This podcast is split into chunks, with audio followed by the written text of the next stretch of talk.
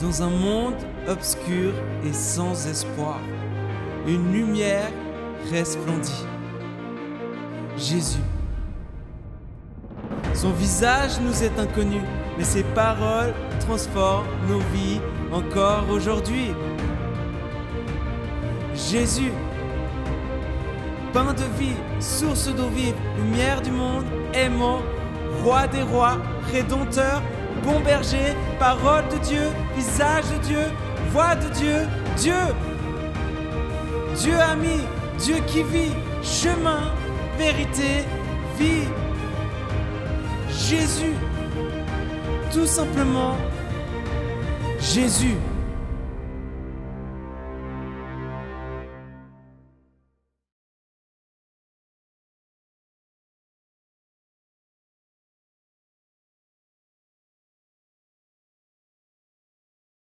Alors aujourd'hui, comme euh, vous a été annoncé, nous commençons notre euh, série sur la vie de Jésus. La vie de Jésus selon l'évangile de Jean. Alors pourquoi l'évangile de Jean, Léo? Pourquoi n'avoir pas choisi euh, Matthieu, Marc, Luc C'est parce que l'évangile de Jean, il a une particularité, je dirais. La particularité, que Jean, il, pas, il ne se soucie pas d'écrire une biographie de Jésus. Il ne, il ne, tient pas à créer un récit historique progressif, cohérent avec l'histoire. Par exemple, euh, aujourd'hui, nous sommes au chapitre 1. Au chapitre 2, à la fin du, chapitre 2, Jésus il apparaît dans les temples. Cet épisode assez connu, hein, que Jésus il prend un fouet il, commence à chasser tout le monde du temple. Alors justement, ce récit-là, dans l'ordre chronologique, il, est à la fin du ministère de Jésus. Et non pas au début du ministère de Jésus. Donc Jean, il n'est pas... ce qu'il désire, en fait, c'est de raconter le message de Jésus. C'est de raconter le contenu de raconter les significations du message de Jésus. Et puis Jean, il va commencer à raconter tout cela, tout cela d'une manière spectaculaire.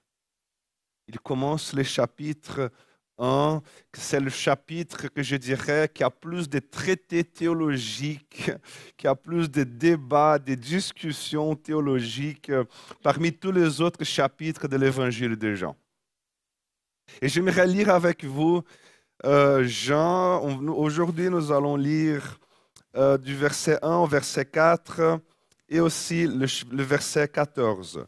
Donc, Jean, le chapitre 1, du verset 1 au verset 4 et puis ensuite le verset 14. Au commencement était la parole, ou au commencement était le logos qui dit en grec, que c'est assez connu. Et la parole était avec Dieu. Et la parole était Dieu. Elle était au commencement avec Dieu. Tout a été fait par elle. Et rien de ce qui a été fait n'a été fait sans elle. En elle était la vie. Et la vie était la lumière des hommes. Verset 14. La parole a été faite chair et elle a habité parmi nous, pleine de grâce et de vérité. Et nous avons contemplé sa gloire, une gloire comme celle du Fils venu du Père. Amen.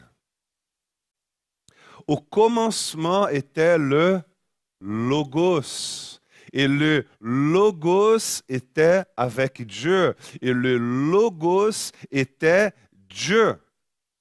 Il faut se souvenir, si on revient au contexte ici, que l'évangile des Jean a été écrit euh, pour un monde qui était immergé dans la philosophie était un monde qui était immergé dans la culture grecque. Et comment naît-elle la philosophie? La philosophie naît justement du besoin d'expliquer la raison d'être du monde et d'expliquer la raison d'être de la vie. Comment le monde est né? Ou comment diraient les philosophes, comment, quelle est l'origine du cosmos? Quelle est l'origine? Quel est en fait le principe créateur de toutes choses? Quel est le principe créateur de cette harmonie, monde, univers, planète, étoile? Quel est le principe euh, créateur de tout cela? Qu'y a-t-il derrière le cosmos? Euh, Les philosophes, ils diraient qu'il existe un principe. Ils diraient qu'il existe une raison. Il existe une intelligence pas simplement, pas seulement, qui, n'est pas seulement à l'origine de l'univers, mais qui le soutient également en unité. Donc les philosophes grecs diraient, oui, il a une intelligence, il a un principe qui tient tout ça, qui a créé tout ça et qui le tient en unité. Et puis les, les Grecs appelaient cette intelligence-là le logos.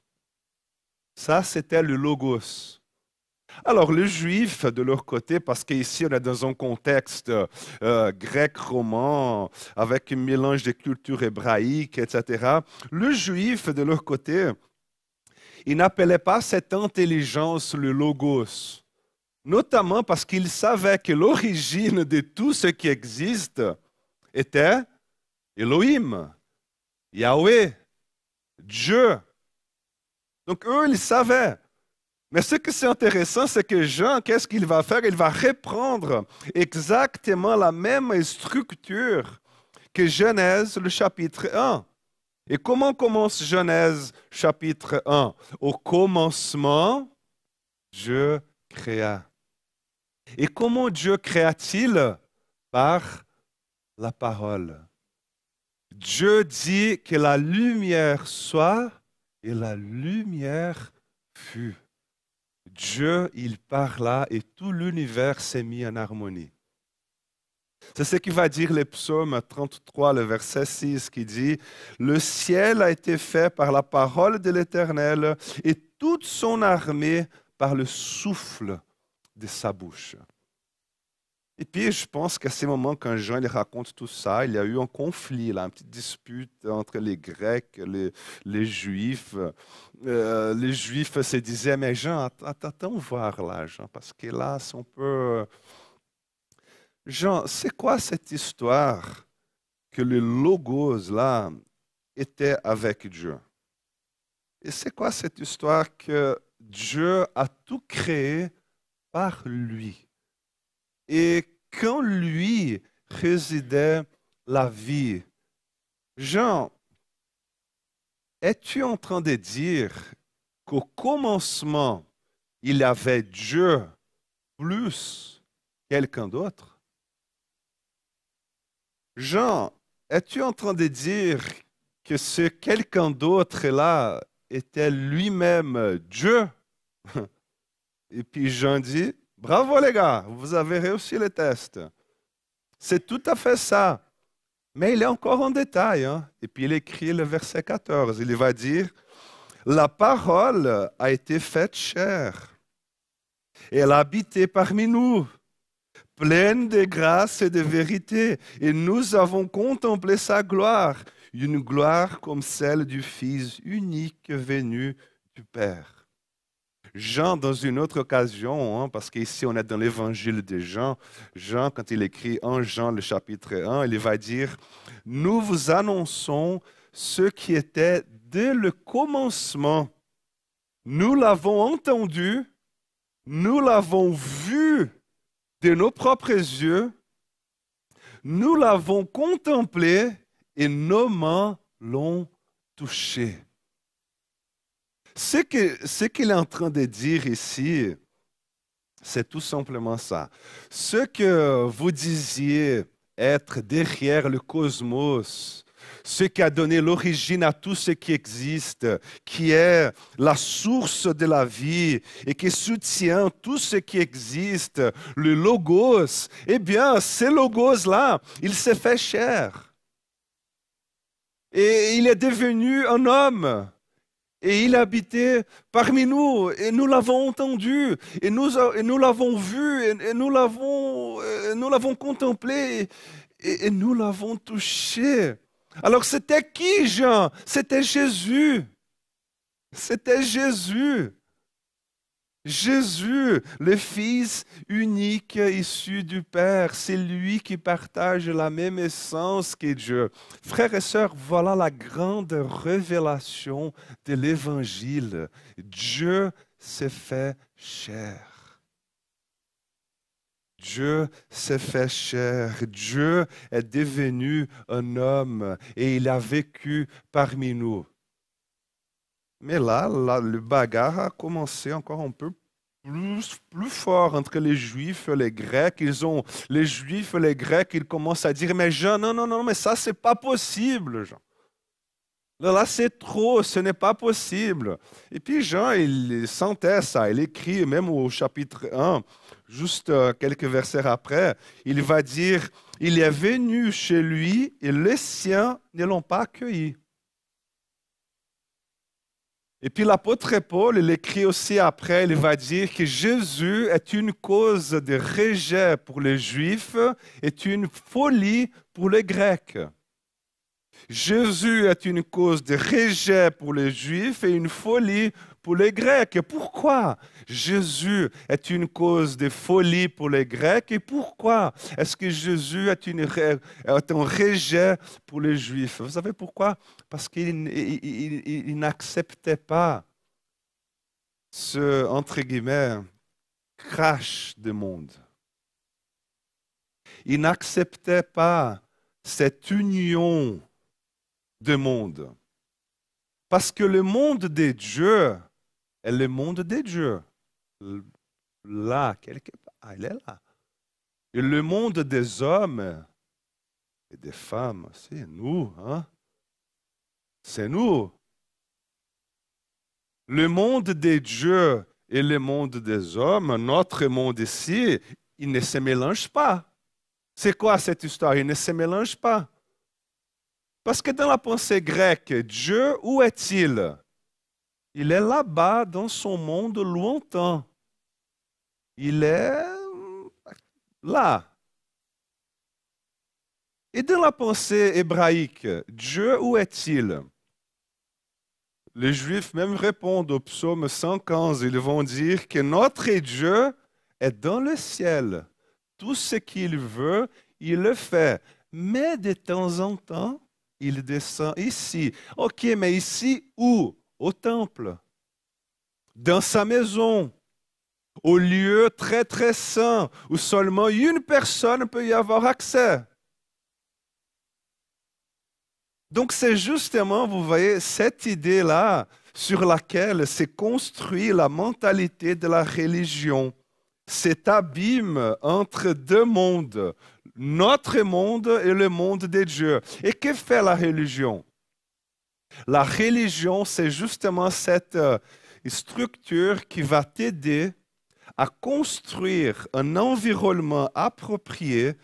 Elle va t'aider à construire un environnement favorable afin que Dieu vienne de là où il est et fasse quelque chose ici.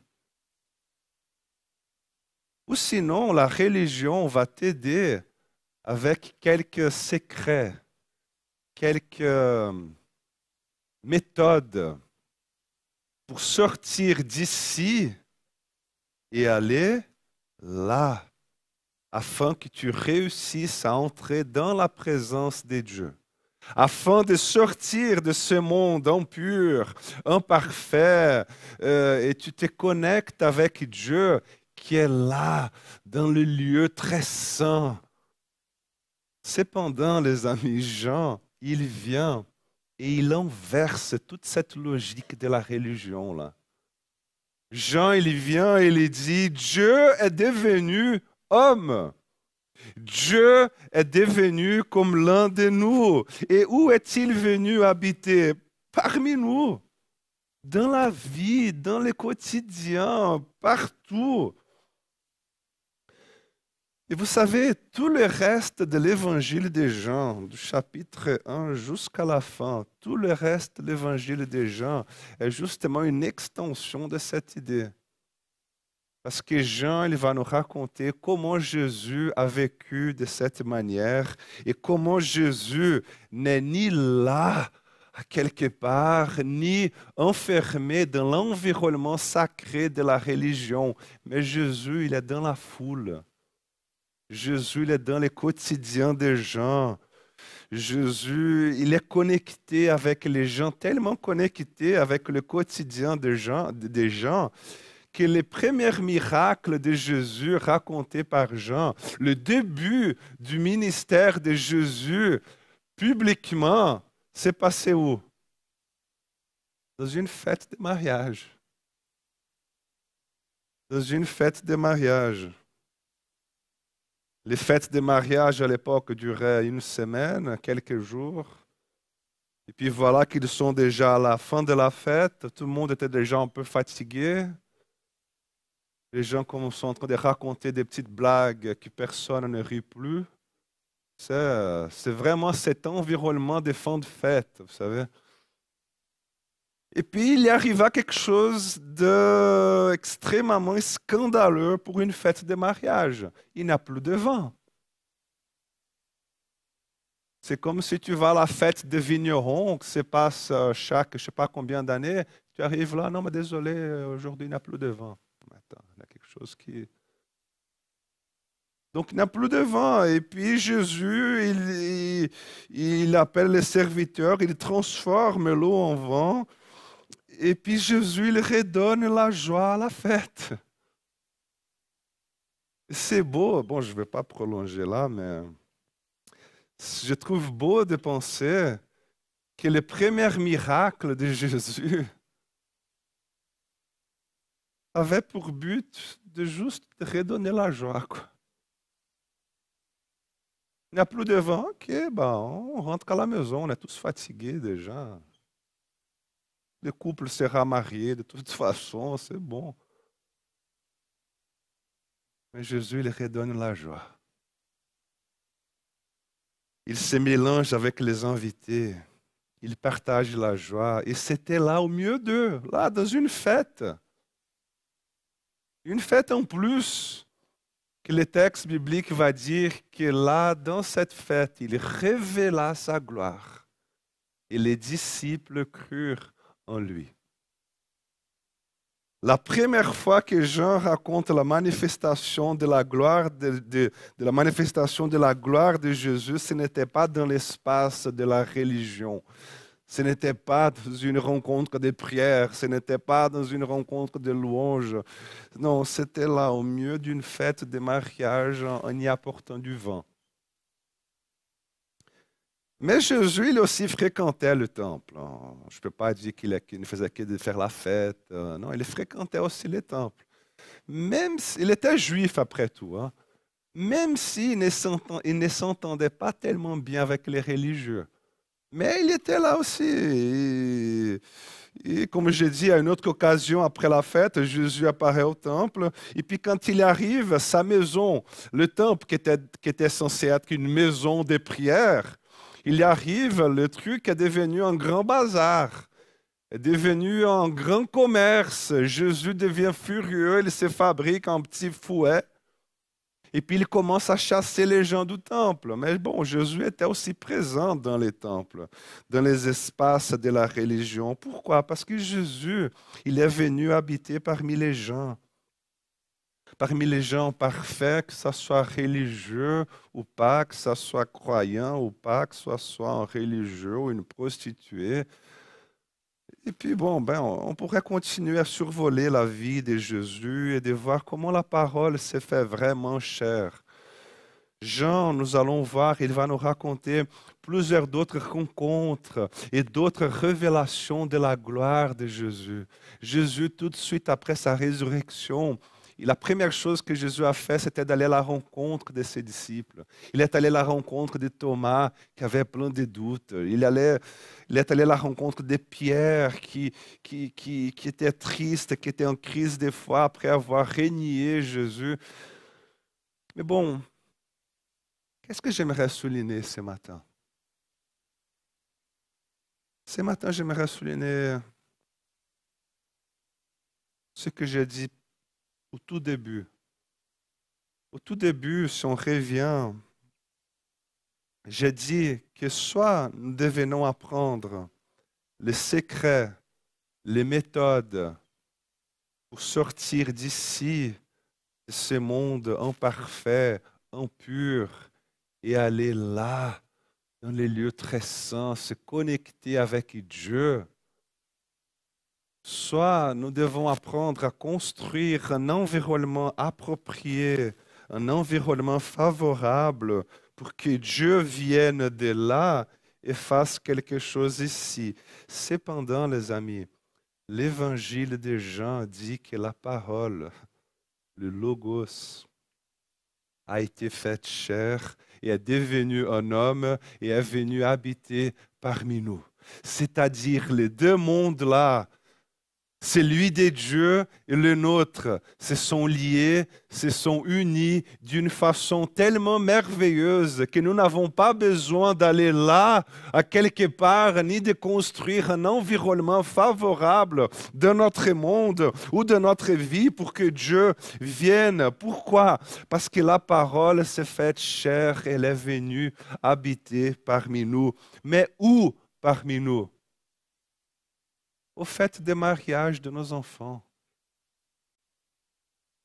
au fait des mariages de nos amis. Mais où parmi nous Dans la chambre d'hôpital où nous nous trouvons? Dans cette chambre d'hôpital, peut-être quelqu'un ce matin nous est en train de regarder, écouter sur YouTube. La parole est venue habiter parmi nous. Mais où parmi nous? Dans cette chambre que parfois nous nous, trouvons sans vouloir sortir du lit, sans vouloir nous lever du canapé, sans le moral, anxieux, avec des peurs, avec des doutes avec des crises existentielles, en se posant la question, mais Seigneur, est-ce que tu existes vraiment? Ou est-ce que c'est plutôt, Seigneur, où parmi nous, dans nos manques de foi, dans notre incompréhension de la volonté de Dieu, dans nos crises spirituelles, c'est là où Jésus se trouve. Où parmi nous la place des jeux que nous jouons avec nos enfants, à la place des jeux que nous jouons avec nos petits-enfants. Jésus, où est-il? Il est ici parmi nous. Amen, il est ici parmi nous. Et parfois, vous savez, j'ai l'impression que plus nous voulons apprendre à aller là, dans les lieux très saints, dans les lieux sacrés, pour rencontrer Jésus, plus nous nous éloignons de lui. Nous éloignons de lui. Plus nous voulons créer des environnements sacrés en marge du monde, séparés de la réalité de la vie, plus nous nous éloignons de Jésus. Mes frères et sœurs, la parole s'est faite chair. Elle a vécu parmi nous. Jésus est venu se mêler avec nous dans ce monde imparfait, composé de gens imparfaits, dans toute cette confusion que nous vivons, disputes de famille, des dettes à payer, un divorce, le mari qui est au chômage et puis la femme doit travailler un peu plus, ça crée des conflits, ou sinon c'est la femme qui est au chômage, c'est l'adultère, c'est, c'est la maladie, c'est le couple qui veut avoir des enfants mais qui n'arrive pas, c'est le couple qui ne veut pas avoir des enfants mais qui en ont. C'est, c'est le monde où nous vivons. C'est la réalité de la vie.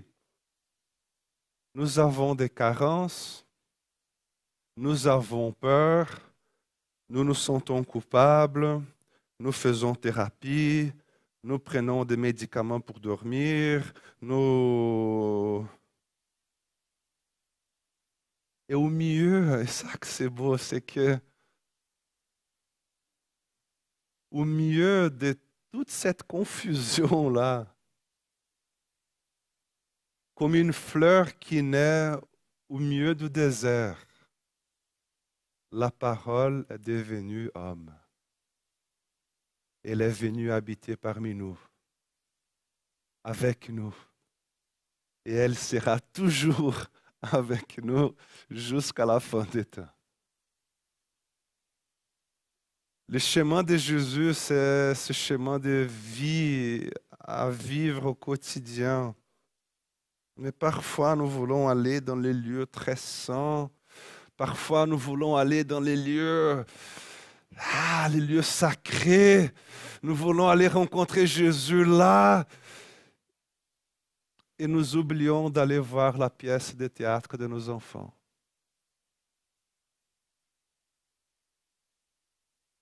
Et nous oublions d'aller voir les matchs de foot de nos enfants.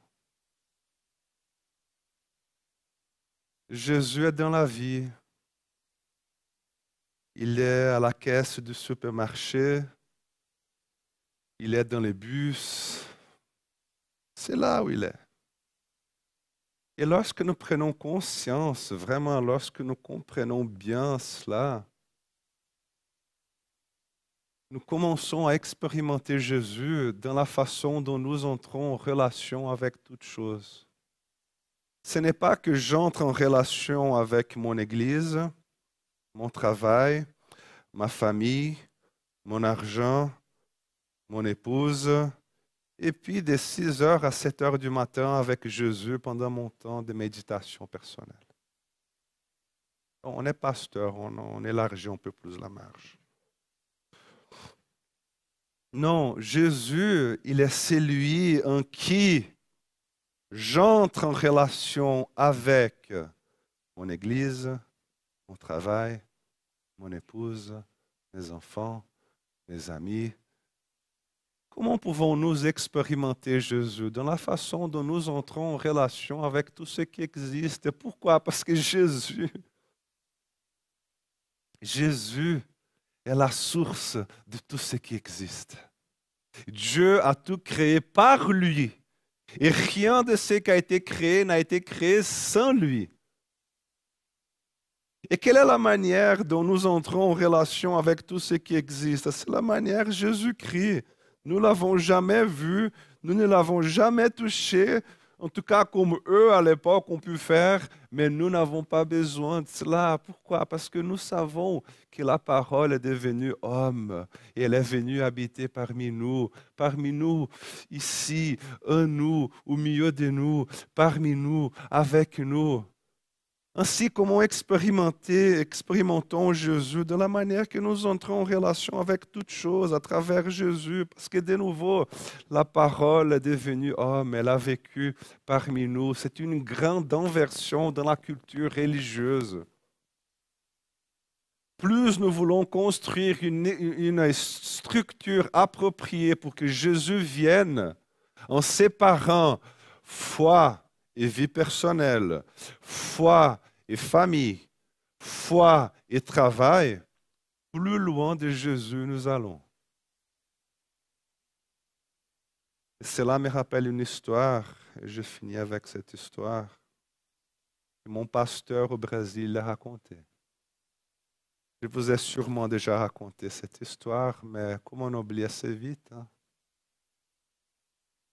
Il raconte le jour qu'il est allé prêcher dans une église tout au nord du Brésil, dans une région au, bord de la mer, où en hiver il fait 30 euh, degrés, la mer bleue, verte. Il était là, c'était un dimanche matin, il faisait beau, il faisait chaud, et puis l'église était rassemblée. Et puis les pasteurs, ils étaient là tous en costume cravate. Et puis l'un des pasteurs, celui qui faisait la présidence, hein, je pense, il a demandé à à un membre de prier pour commencer le culte. Et puis l'individu s'est levé et puis il commence à prier, Seigneur, merci Merci Seigneur parce que nous ne sommes pas comme les autres. Seigneur, nous sommes ici, nous méditons ta parole et nous louons ton nom, Seigneur. Par contre, les autres, ils sont là, au bord de la mer, sur la plage, se baignant, se baignant au soleil. Ils sont là, Seigneur, en train de boire une bière bien froide. Et nous sommes ici.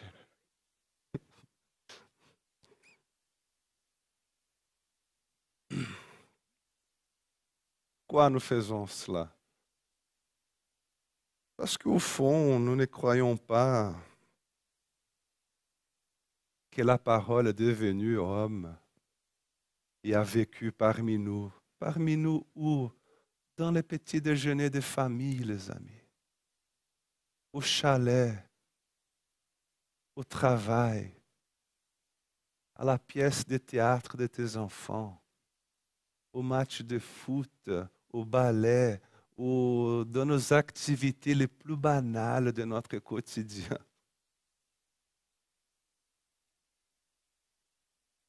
Donc demain, ou cet après-midi, tu seras en train de faire euh, des activités de routine, sois attentif euh, au fait que Jésus y est aussi. Sois attentif parce qu'à n'importe quel moment, dans un endroit inattendu, il va te taper sur l'épaule et te dire je suis là. Je suis là avec toi.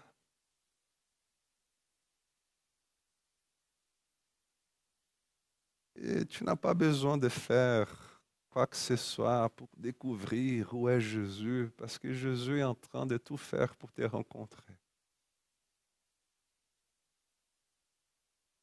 Amen.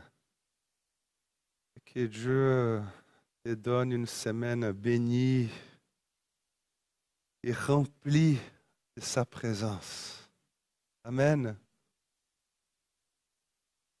Et dimanche prochain, donc euh, chapitre 2, on vous communiquera par mail, nous allons continuer l'aventure de la vie de Jésus, ses rencontres, ses miracles, ses paroles. Et ça sera une aventure extraordinaire. Amen.